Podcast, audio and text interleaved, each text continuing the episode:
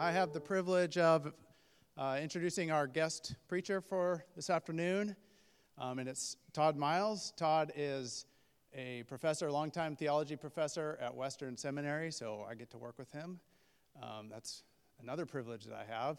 He's also an elder, longtime elder at Hinson Church, which is kind of a sister church of ours, or big brother church of ours in some ways. uh, but Todd loves Jesus, he loves the Bible, he loves the church, and um, I think we have a feast ready for us. So, Todd, thank you for doing this on short notice. Um, Todd, I think we invited him a couple weeks ago to do this tonight. So, thanks, Todd.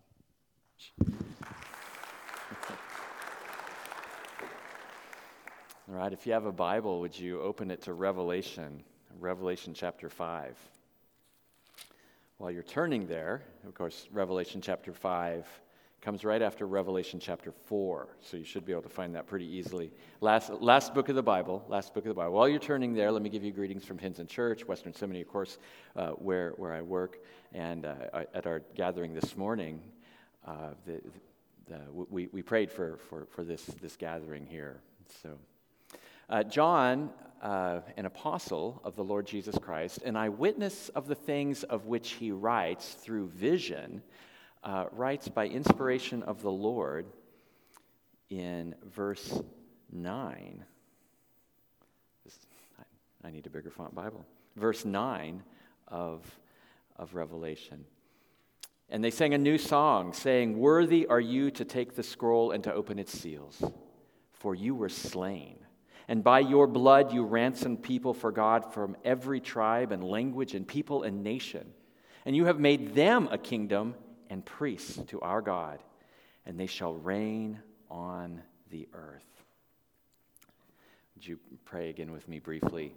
Uh, Lord, we ask now that you would open your word up to us and open us up to your word, that we might behold the light of the glory of the gospel of Christ. Please bless us to that end. In Jesus' name, amen. Well, Josh uh, told you a little bit uh, about me. Um, I, I, do, I, I, do serve as an elder at Hinson Church, and I, and I live right next door to Hinson, actually, which puts me right in the heart of Hipsterville in Portland. But the first thing I need to tell you about myself is really more of a confession. I am not a hipster. Now, for, for many of you, you might not have realized that. Oh, hey, here's someone who comes from Southeast Portland, right in the middle of Hipsterville. Of course, you have to be a hipster if you're going to live in Hipsterville, but uh, no, that's actually not the case. I'm living proof of that. I'm living proof of that. And it's, it's true that while I live where I live, uh, my confession to you is this I am really a fraud, a pretender, a, a squatter, if you will. I, I, I, live under the constant threat that the cool police are going to come knock on my door at any moment and say, Todd, we're on to you. You don't belong here. And I'll have to just say, You're right. You're right. Thanks for letting me live here as long as you did. Now, for, for probably most of you if, you, if you know what you're looking for, you would recognize right off the bat that I don't in any way act like a hipster. I am not a fan of beer. I, I loathe coffee, and I have no desire whatsoever to get on a bike, much less a skateboard. But behavior is not near as important as looking the part. If you, again, if you're looking at me, you know I, I, don't, I, don't, I don't look anything like that. I, I don't bear the marks. I don't bear the marks of a hipster. For example, I'm absolutely incapable of growing a beard. I mean, this is like three or four days' growth for me, right? Can't can't do it. The, the, my only body piercings that I have, they derive from the Legos that I step on every morning when my kids don't pick up the living room. Uh, short of the self delivered ink stains on my own fingers, I have no artwork on my body at all. And I haven't been able to think up an inscription that I want on my body for the next 25 minutes, let alone the 20, 25 years. And even if I were to come up with such a message, I mean, look at my arms. They're so skinny, it would have to be an abbreviated memo at best, right? So, so behavior and marks. Behavior and marks are the telltale signs of authenticity. Self attestation, I could have stood up here and said, I'm a hipster, but, but I don't act the part, I don't look the part at all. And both those things are really important. And in our fickle world where beauty is in the eye of the beholder, it is really difficult to meet expectations. It's nearly impossible to do so when the stakes are really high. And what about the stakes of, say, something like Savior of the world? Where no one really knows what they're looking for, they just know they need something. How might a person measure up? And that's what we're going to talk about today we're going to look at two different royal entries of Jesus. The first one, very briefly, the second one, in a much more extended way. And, and in the first one, we're going to see that the people's Messiah, Israel's king, comes into Jerusalem with much pomp and circumstance, but there is confusion because the people didn't know what they were actually looking for. And then in our second one, it's going to become obvious what we ought to have been looking for all the time. So this morning, if you're here, you, you don't understand yourself to be a Christian, maybe, I would like for you to consider the question of your greatest need. To quote the great theologian Bonnie Tyler, if, if, if you're holding out for a hero, what might that hero look like? Do you know what you're actually waiting for? And if he showed up, would you recognize him? If you don't even think you would recognize him, but you think there's got to be someone out there who knows what I'm going through, who, who, who can actually bring some, some, some reconciliation to my life with myself, with others, and with God, who might you listen to? Who might you listen to who can point you in the right direction? Who's gonna, who has the authority and wisdom to bring clarity? For, for, for the rest of us here, you, you, you do understand yourselves to be Christians. But my invitation is pretty much the same. Pretty much the same.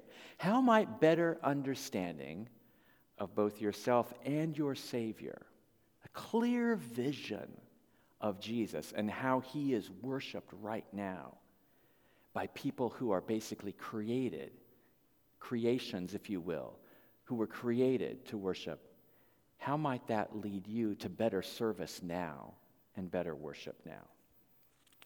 So, uh, I, we're going to start in Luke chapter 19. Luke chapter 19. And what we're going to find out here is that outside of heaven, praise is imperfect. Out, outside of heaven, praise is imperfect. Uh, Luke chapter 19. So, if, if, keep your finger in Revelation chapter 4 and 5. But in Luke 19, this is getting towards the end of Jesus' ministry. It's, it's right in the, the beginning of kind of the last week of, of, of his life before the, the crucifixion. And he, there, there is a royal entry of Jesus into Jerusalem. And, and it's set up this way. I'm, I'm just going to read it to us here. I'll begin in verse 29. When Jesus drew near to Bethphage and Bethany at the mount that is called Olivet, he sent two of the disciples, saying, Go into the village in front of you, where on entering you will find a colt tied, on which no one has ever yet sat. Untie it and bring it here. If anyone asks you, Why are you untying it? you shall say this The Lord has need of it. So those who were sent away and found it, just as he had told them. And as they were untying the colt, its owner said to them, Why are you untying the colt? And they said, uh, uh, What were the magic words? Oh, yeah, the Lord has need of it. The Lord has need of it. I, what, what Luke doesn't tell us. And it worked. It worked. They, they, and so they brought it to Jesus.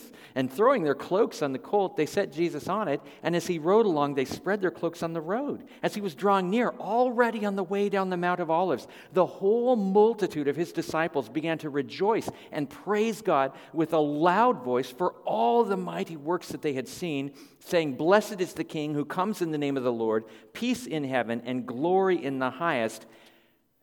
Some of the Pharisees in the crowd said to him, Teacher, rebuke your disciples. He answered, I tell you, if these were silent, the very stones would cry out. So, Jesus is making this entry into Jerusalem. He is the true king of Israel. He is the, uh, the son of David who's destined to rule. And the disciples we find are behind this action. There's a multitude, we're, set, we're told, of them. They are praising God, quote, for all the mighty works that they had seen. And if you were a follower of Jesus during that time for any period in that three year window, you knew that Jesus' ministry had been one continuous stream of mighty deeds. It both demonstrated Jesus' right to be king of the kingdom, but it also brought a real foretaste of the kingdom. In Jesus, you had this beautiful combination of word and deed integrated together in a manner that has never been seen since. How did that work? What was it they had seen? Well, we could go back to the Old Testament and look at all the messianic prophecies, but the, the lame walked, the dead were raised, the sick were healed, the demonized were exorcised, the hungry were fed, and the poor had good news preached to them. Now, all of that, as I said, had been anticipated by the Old Testament prophets that when the kingdom came, it would be characterized by such things. And so, Jesus, from start to finish, had demonstrated his kingly worth, and he had done it by doing the exact things that had been prophesied of the Messiah. Verse 38 that we read, this praise of Jesus, it indicates that Jesus, he should have been welcomed. He should be welcomed as a leader, an agent of God. And of course, he's more than just an agent or a leader, he is the King of kings. Peace and joy are proclaimed as Jesus rides in triumph into Jerusalem. Peace and joy, just like at his birth. There's almost a peace and joy proclamation bookends. Remember that peace and joy were what the angels proclaimed at, at the birth of Jesus. And, and we're, we're left to, to conclude that Jesus' ministry has been ordained by God. It is a good thing, and it is good that the king is among them. But, and and here's the, the horrible but. I mean, don't you hate it when you're talking about Jesus and then there's a but? but we see the excitement about Jesus. It's not unanimous at all, is it? The Pharisees are clearly concerned about this, the messianic confession that they were hearing from the multitude of disciples. And they sought to quell the fervor. We don't know exactly why. It's not clear whether they thought the praise was inappropriate. Maybe they thought it was blasphemous maybe it just wasn't politically wise. They were, Jesus and the disciples were rocking the boat of a tenuous situation with Rome anyway. For whatever reason, they order it stopped and they instruct Jesus to rebuke his disciples. Jesus' response to the Pharisees is remarkable, isn't it? No, I will not, he says. The disciples' praise is entirely right and proper. In fact, they are compelled by everything that is right to be praising me, Jesus seems to be saying. In fact, if, if they were to stop, so momentous is this occasion that the very rocks would take up the anthem. Have any of you been to Israel before? There's a few rocks. Okay, that, that would be pretty remarkable. That'd be pretty remarkable. It would be loud and wonderful. Jesus' rebuke of the Pharisees is very clear, I think. Even the inanimate creation can recognize the king when he shows up. Why can't you? Why can't you? Why not indeed? Within one week, the king's people would have their way, rejecting the Messiah, having him crucified on a Roman cross Creation might have been able to recognize its Savior, but neither the Roman Empire, the power broker of the age, nor the people primed to receive her king, Israel, recognized him. And so we're, we're left to wonder what, what on earth went wrong?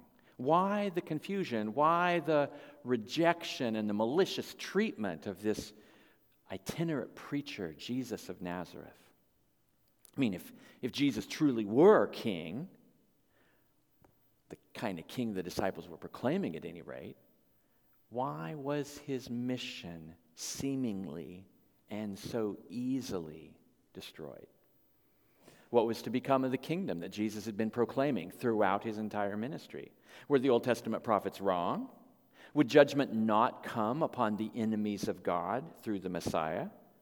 Would God's people never be vindicated? Would creation not be renewed? And then consider Jesus himself. He didn't look the part of a king, especially after Rome was done with him. His only regalia was like a cruel joke crown of thorns, purple robe. Make matters worse, Jesus would forever bear the ignoble marks of crucifixion, the holes in his hands and feet and side. They bear testimony not to his kingliness, not in the eyes of the world, but his rejection, his failure. Crucifixion scars are not royal marks. They are the marks of a common criminal by Rome's reckoning, marks of shame and embarrassment. What kind of king is Jesus? To answer that, let's turn to Revelation 4. Revelation 4 and 5. I'm not going to read all of Revelation 4. It's worth reading. Re- Re- Revelation 4 and 5 are really the T ball of biblical preaching texts. I could just read it and go sit down, right? They're, they're, they're awesome.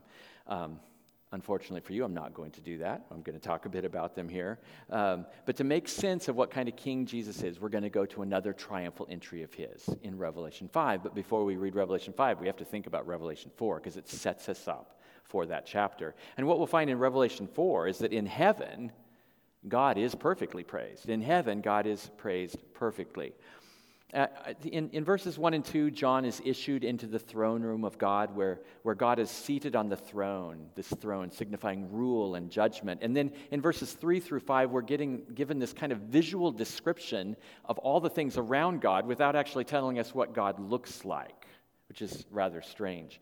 Um, God and the Holy Spirit are there. There's all sorts of dazzling jewels. There are 24 elders seated on 24 thrones that surround the throne of God. And there's debate about what these 24 beings are, these elders. Some believe it represents humanity. Maybe it's some special class of angels or heavenly beings. I don't know. I don't know what they are. But at any rate, they are remarkable beings who surround the throne of God. There's also a reference to the seven spirits of God in Revelation 4. I do think that that represents the Holy Spirit, the perfection of the Spirit, who resides with God as God before the throne of God. And then it gets even weirder after that in Revelation 4. There are four strange beings who are covered with wings and eyes. And so, okay, Josh mentioned I'm a theology professor. And so you might say, oh, theology professor, what are these beings? What are they? Let me tell you the three most important words in all of theology I don't know. I don't know what these, things, what these creatures are. Um, but I know they're awesome. I know they're awesome. And I suspect that the eyes that they're covered with, it's kind of a creepy picture if you think about it, but I think it, it brings a, a comfort. These, these beings are keeping eternal, unrelenting vigil over all of the created order.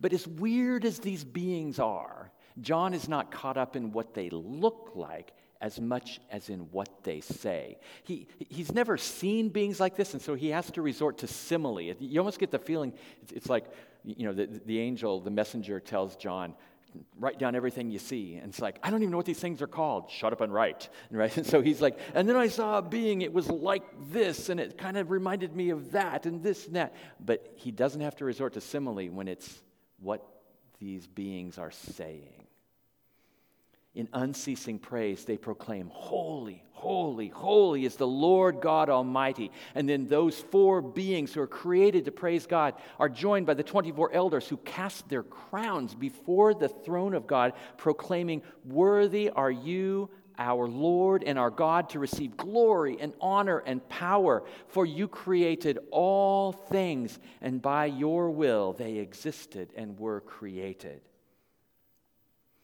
So let's pause just for a moment to consider the nature of praise in heaven. Here, God is praised for who He is, His character and His essence, as well as His role of creator.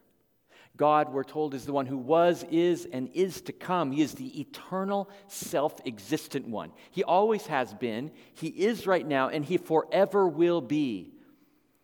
What's emphasized is His eternality and His self existence, His independence. He needs no one or nothing else. He brings everything to the table that He could ever possibly need, and He is dependent upon no one whatsoever. And we might think, Oh, Todd, are you saying that God doesn't need me? No, He doesn't. God actually does not need you at all. And, and I know for, for a second, if we're thinking wrong, we think, well, I kind of like being needed, it gives me significance. But in God, is that what you want? It is vitally important that God be independent. We're told in the very first verse of the Bible, in the beginning, God created the heavens and the earth. That, is, that tells us one very important theological lesson. We call it the creator creature distinction. It's this God is God and you are not. And you might think, well, that's pretty obvious. It's right there, right there in verse 1. Well, walk through my neighborhood and talk to people for a while, right? And you go, oh, maybe it's not so obvious that God is God and, and we are not. Maybe it's not so evident. But I think I might want God to need me. I think I might want that. It, it, do, would we know what we were asking for if we wanted God to need us? That would mean that, that He was dependent upon us to meet some sort of need in Him that He would otherwise lack. But if that were the case, then I'm not quite sure how He could actually be God. And it would also mean that He could not love us unconditionally. But his love for us would always be conditioned on whether or not we were meeting this need that he had to have filled. Do you realize that God's utter independence of you is what enables him to love you unconditionally? His love for you is never, ever based upon you bringing whatever you can to the table, but is always based fully, completely on his character, which never changes, and his promise that he always keeps. And that is a happy place for us to be. A happy place for us to be. And so it's right that in heaven he is created for these things. He's praised as creator, the one who exercises sovereign governance over all that he has made. As we move into chapter 5, we're set up with this. God is on the throne. He's being praised by creatures who were created to praise, and everything is just as it ought to be. It doesn't get any better than that until you get to the next verse, the first verse of chapter 5. And what we find in verse uh, in chapter 5 is that in, in heaven only the perfect are praised. In heaven only the perfect are praised in verses 1 through 4, in contrast with, of chapter 5, in contrast with chapter 4, where everything is as it's supposed to be, verses 1 through 4, it's like heaven, we have a problem. Look at, look at chapter 5, verses 1 through 4. Then I saw in the right hand of him who was seated on the throne a scroll written within and on the back sealed with seven seals. And I saw a strong angel proclaiming with a loud voice. I like that. A strong angel. What, in contrast to all the wimpy angels in heaven? I don't even. right. I saw a strong angel proclaiming with a loud voice, Who is worthy to open the scroll and break its seals? And no one in heaven or on earth or under the earth was able to open the scroll or to look into it. And I began to weep loudly because no one was found worthy to open the scroll or to look into it. So everything is supposed is as it's supposed to be until you get to the scroll, and then everything falls apart for John. What is the scroll? If, if we were to keep on reading into chapter 6, we would find that the scroll contains God's redemptive plan and the future history of the cosmos. That's all. the, the scroll contains, if you will, the balancing of the scales of justice, the vindication of God's people, the judgment on the wicked. Think of it this way contained in the scroll is the definitive divine answer to the question that has buggered humanity ever since the fall How long, O Lord? How long? It is the definitive divine answer to everything that is wrong with this world.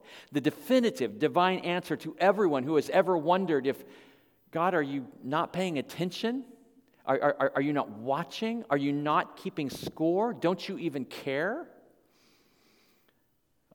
For all of you who have experienced tragedy or abuse or injustice, which I'm sure would be everyone here, we're all touched by the fall. But if you have experienced any of those things and you've cried out to the Lord wondering, God, why don't you speak from heaven? Why don't you do something? How could you let this happen? Don't you even care? You need to know that based on what we're going to read in Revelation 5 is that God does see. God does know. He does care, and He is keeping score. He's going to make everything right as only He could. You will be vindicated. God will be glorified and honored. And His answer, an answer that will satisfy every question of justice that anyone has ever had, it's written on that scroll. And when the seals are broken, it initiates it. But, so here's the but again there is no one worthy to open the scrolls. No one is worthy to execute the justice of God, it appears. No one is found who can initiate this divine judgment. And did you notice? It's not for lack of applicants or a thorough search. Where did they look? Everywhere, in every place, in all time, they looked. It was an exhaustive search, and there is no one who is worthy to initiate the justice of God. No one who lives or has ever lived is qualified. No one. Absolutely no one. And it's here that we're confronted with a sobering truth. We may want for God to execute his justice. How long, O oh Lord? Aren't you watching? Why don't you do something? But that justice of God, that righteous justice of God, it is too white hot for us to handle. Uh, we might, God, why don't you get serious about sin? Oh, God is very serious about sin. He's more serious than we can ever imagine. We, we might want for God to deal with sin, but God's war on sin is going to cut right through your heart. Not one of us is worthy to open the scroll. Not one of us is worthy to even peek into it, we're told. And that's why John breaks. He's just been given a view of the throne room of God where everything is exactly as it should be. He sees God in his holiness seated on the throne, hearing perfect praise of the holy and sovereign Lord, and yet confronted with the question when, oh God, will you put everything to rights?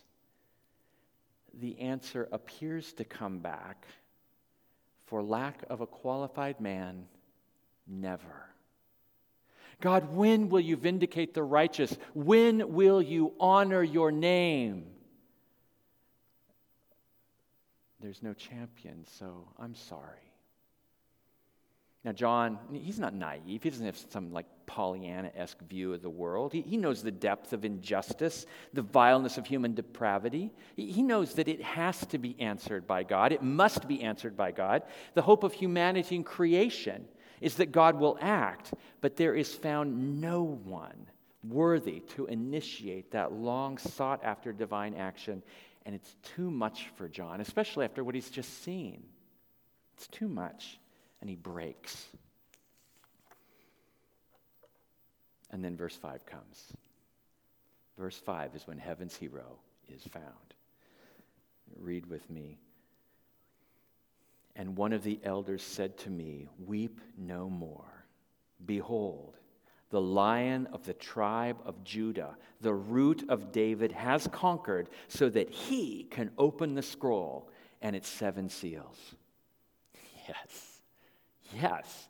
The line of the tribe of Judah is here. The fulfillment of promises made to the patriarchs 1800 years before the time of Christ. One would come from the tribe of Judah, one like a lion, royal, majestic. He would rule with a scepter that he would never, ever lose. He's the root of David, the fulfillment of promises made to David a thousand years before the time of Christ. A member of David's line, a son, would become king and he would rule forever, David was promised. And, and then we're told in this verse, chapter 5, verse 5, that this hero, this champion, is worthy precisely because he has conquered. Yes, this is the kind of hero we've been waiting for a conquering king. Surely this is the kind of hero that the people of Israel were waiting for, the Pharisees were waiting for, someone who, quite frankly, would make that peaceful itinerant preacher from Nazareth seem wanting.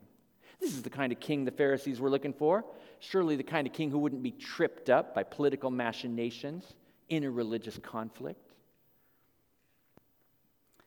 But then we get to verse 6, and we have to ask who in heaven is this? Who in heavens is this? Look at verse 6. Between the throne and the four living creatures and among the elders, I saw a lamb standing, as though it had been slain, with seven horns and with seven eyes, which are the seven spirits of God sent out into all the earth. John is greeted by two surprises here.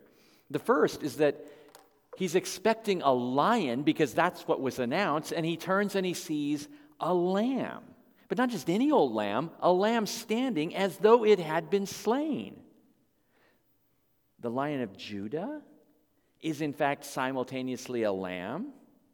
Not a lamb in terms of power, but in terms of sacrifice. How could this be? How could the one worthy because he had conquered? Remember, that's what was announced of him. Weep no more, John. Behold, the king who has conquered, he is worthy to open the scrolls. How can a sacrificial lamb, a crucified lamb, be a conqueror? And here we learn exactly what kind of hero was necessary to save God's people, usher in his kingdom. The people had expected a kingdom restored to Israel. They had expected a political solution to their problems. They had expected judgment on the enemies of God. They had expected vindication for the people of God. And they had expected this because that's what the scriptures taught. they, they, they were right to expect those things, right? So, okay, but I thought you were going to explain why, why the confusion. Well, for creation to be renewed, for the curse to be lifted, for all the ruling principalities to be brought into subjection, sin had to be dealt with. More importantly, for us, for there to be any kingdom of God, which is like God's people in God's place under God's rule, for there to be any people of God, our sin had to be dealt with. Our sin had to be judged. I mean, think about it. God could have brought about his kingdom without a cross, but who would be a part of it? Not you and not me. It'd be a kingdom of one person, the king. And that's not much of a kingdom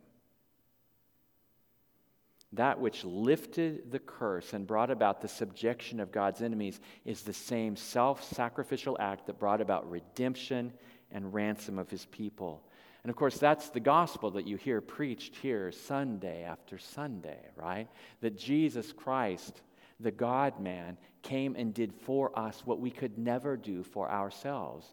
Our sin has alienated us from God, but God, in his kindness, substituted for us in the person of his son, who became a human just like us, but also just like God, died for us, died for us that we might live again. And of course, the promise of the gospel is that anyone who repents of their sin and believes the gospel, that is, confesses their sin, believes in their heart God raised him from the dead, confesses with your mouth that Jesus is Lord, you can be saved. You hear that Sunday after Sunday here, right? And if you want to talk more about that, I can talk with you afterwards, or one of the elders here will be happy to talk with you about it.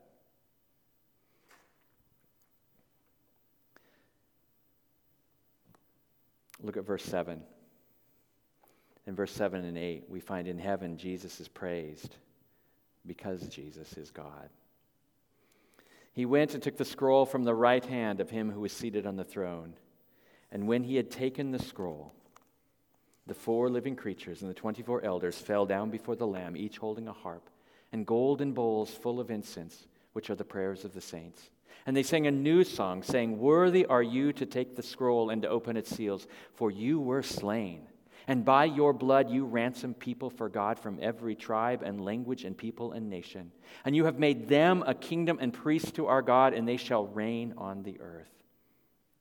Then I looked and I heard around the throne and the living creatures and the elders the voice of many angels, numbering myriads of myriads and thousands of thousands, saying with a loud voice, Worthy is the Lamb who was slain to receive power and wealth and wisdom and might and honor and glory and blessing. And I heard every creature in heaven and on earth and under the earth and in the sea and all that is in them saying, To him who sits on the throne and to the Lamb be blessing and honor and glory and might forever and ever. And the four living creatures said, Amen. And the elders fell down and worshiped. This Lamb of God, the Lion of Judah, Jesus Christ, he approaches the throne and he takes the scroll from the strong right hand of God. And then John gets a second surprise. The heavenly beings who had been giving praise to the one seated on the throne, they fall down before the Lamb and worship him. And friends, I think this is the strongest argument in all of the Bible for the deity of Jesus Christ. Now, why would I say that? We have to believe that these creatures, whatever they are, they probably have a pretty good theology of worship. Right? You would think if there are any beings anywhere in the cosmos who knows what proper worship is, it would be these four beings and the angels and the elders seated around the throne. They know who they're supposed to worship and who they are not. If there are any beings in heaven or on earth who are committed to monotheism, who understand the implications of worshiping the wrong being, don't you think it would have to be them? And yet, in the presence of God the Father seated on the throne and the seven spirits of God, that is the Holy Spirit, these beings, almost as it were, turn from the throne and fall down before the Lamb of God. Now, I would submit to you that God on earth has been very patient with idolatry and blasphemous worship.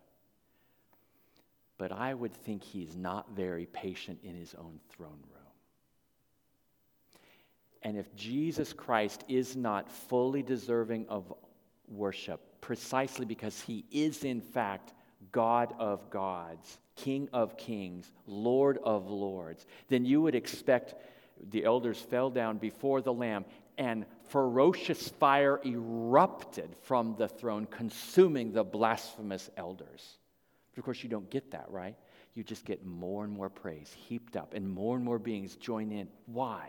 Because Jesus Christ is precisely all that. He is God of gods, King of kings, Lord of lords. So, here I, I'm preaching to the choir here. Don't take worship of Jesus lightly. Don't take it lightly. When, when you sing here on Sunday afternoons, the kind of songs that we've been singing, it's not just the precursor to the sermon. It's not a formality to endure. Not like that. No, we are joining the heavenly hosts in participation of a transcendent and weighty activity. What we do here when we gather matters precisely because of what we confess. You recognize that if Jesus Christ is not fully God, we have already committed horrific blasphemy this afternoon. But if Jesus is worthy because he's divine, then our praise is just, it's right, it's orthodox, and it's true. It's our duty and it is our delight. And then think about the nature of heavenly worship, what we see here as well. We saw that the, the lion was worthy to take the scroll because he had conquered. But what exactly had he done? He was worthy precisely because he had been slain. The death of Jesus Christ on the cross accomplishes the salvation of peoples from every tribe and language and people and nation. That's what the rest of the praise points out, doesn't it? The, that promise made to Abraham so long ago that all the nations would be blessed through you is made good and kept in Jesus. And then the praise is just heaped up, right? Worthy is the Lamb who was slain because, to receive power and wealth and wisdom and might and honor and glory and blessing. Jesus Christ has all of the things necessary, and he has them exceedingly so, magnificently so. So it seems to me that we should model our worship here on earth after the worship that's found in heaven. How much of worship here devolves into being about us, meeting our needs. Have you ever found yourself leaving a worship service complaining about, I don't know, the music or that long winded guest preacher who never sat down? Just didn't do anything for me. What do you think of the worship? What do you think of the worship? Eh, it was okay. It didn't do anything for me, though. Maybe then asking each other on the way home what we thought of the worship, maybe we should ask, I wonder what the Lord thought of my worship today. What did the Lord think about how we gathered and sang and prayed and listened to the preaching of God's word? And then worship in heaven focuses on who God is, right? God is creator, God is savior, and God is judge. Our, our worship should be like that too. Theology is really the language of worship. Do you know that? Theology is the language of worship. You might be thinking, oh, what, Todd? Am I supposed to go to Western Seminary, take theology classes from you so I can worship better? Yeah, yes, you are, absolutely. It, no, you, you, don't have to. You'd be welcome to. That, that, that would be great. Um, but it's, it, that's why there's work done on crafting the service. Did, did you notice that we sang the Revelation song right before I got up here? That wasn't an accident. It wasn't like this supernatural work of God, although He can do that. He can do that. But the pastors and elders are working to train all of you up in how to worship. In how to worship.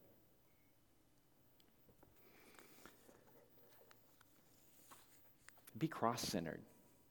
That's my, la- that's my last uh, uh, uh, encouragement to you. Be cross centered. Worship in heaven right now and forever is cross centered. So ours should be likewise. Apparently, heaven is never able to get over the cross. They're always just stunned by it. They're always stunned by it. Look what you did. And, and not like, look what you did. No, it's jaw dropping. Look what you did. Who would have thought that? Heaven is stunned at the lengths to which the Father, the Son, and the Spirit went to reconcile sinners like you and me to God. Why aren't we? Maybe our view of ourselves is higher than it ought to be. Maybe it's kind of embarrassing to think about what was necessary to actually save us. A small salvation, small salvation would need a small work, a small Savior. But our salvation is great and required a great Savior because of how great our need actually is. If you want to understand the love of God, look at the cross. If you want to understand the power and wisdom of God, look at the cross. If you want to understand how horrific our sin is, look at the cross. The cross of Jesus brings laser sharp focus to the majesty of God, and it puts to death the lie that, yeah, we're not all that bad. We just need a little help. So meditate on the cross. Meditate on the cross. You notice in the Gospels how the inordinate amount of space that is given to the last week of Jesus' life. And explore it. Explore it. If Jesus' death becomes the means by which he is granted the throne, then there is far more going on at the cross than just the forgiveness of our sins. Jesus sovereignly rules because he was crucified and he rose from the dead. Jesus is going to recreate the cosmos because he was crucified and he rose from the dead. Jesus has defeated all the spiritual powers and principalities in the world because he was crucified and he rose from the dead.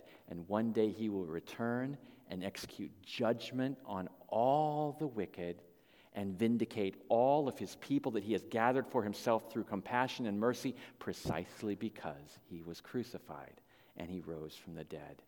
So, so celebrate that. Celebrate that. Have you ever wondered, you know, like uh, we, we celebrate the death of Jesus on Good Friday, is what we call it. Good Friday. It's like the worst day in human history in terms of our achievement. We put the innocent Son of God to death on a cross. What's good about that? Well, it is Good Friday, not because of what we did, but because of what God did through that. What God did through that.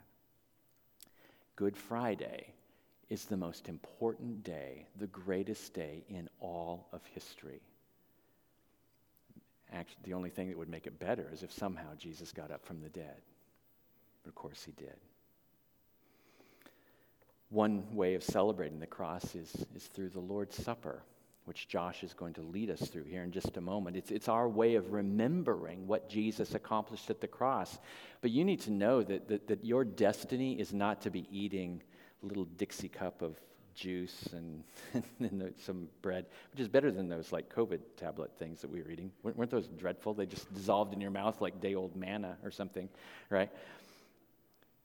The day is going to, it's, it's not our destiny to do this forever. This is rehearsal because the day is going to come when this Good Friday supper is going to give way to the marriage feast of the Lamb. The day will come when this activity of remembrance will give way to the recognition of sight because we will see the Lord Jesus Christ. And you know how we'll recognize him? By his scars. They actually are the marks of our King. There's the great hymn, Crown Him with Many Thorns, or Crown Him with Many Crowns. Uh, we already did the Crown Him with Many Thorns part. Crown Him with Many Crowns. Crown Him the Lord of Love. Behold his hands and side. Those wounds yet visible above, in beauty glorified. No angel in the sky can fully bear that sight but downward bends his burning eye at mysteries so bright. We will see the scars of Jesus, and we will recognize them for what they are the marks of our hero, the marks of our great God and King, and we will with joy fall down before him. Amen. Amen. Let me pray for us. Father in heaven, we are uh, stunned at the lengths to which you went to reconcile us to you to defeat sin and death and all that war against you so definitively. We are stunned at your grace and compassion and mercy. We pray, Father, that for those who don't know you, that you would give them uh, a, a perception of their need and a perception of their Savior, that you would call them to yourself. we pray for us as well, that we would be marked by people who see Jesus clearly, not from a worldly perspective, not from a power broker perspective, but from your perspective.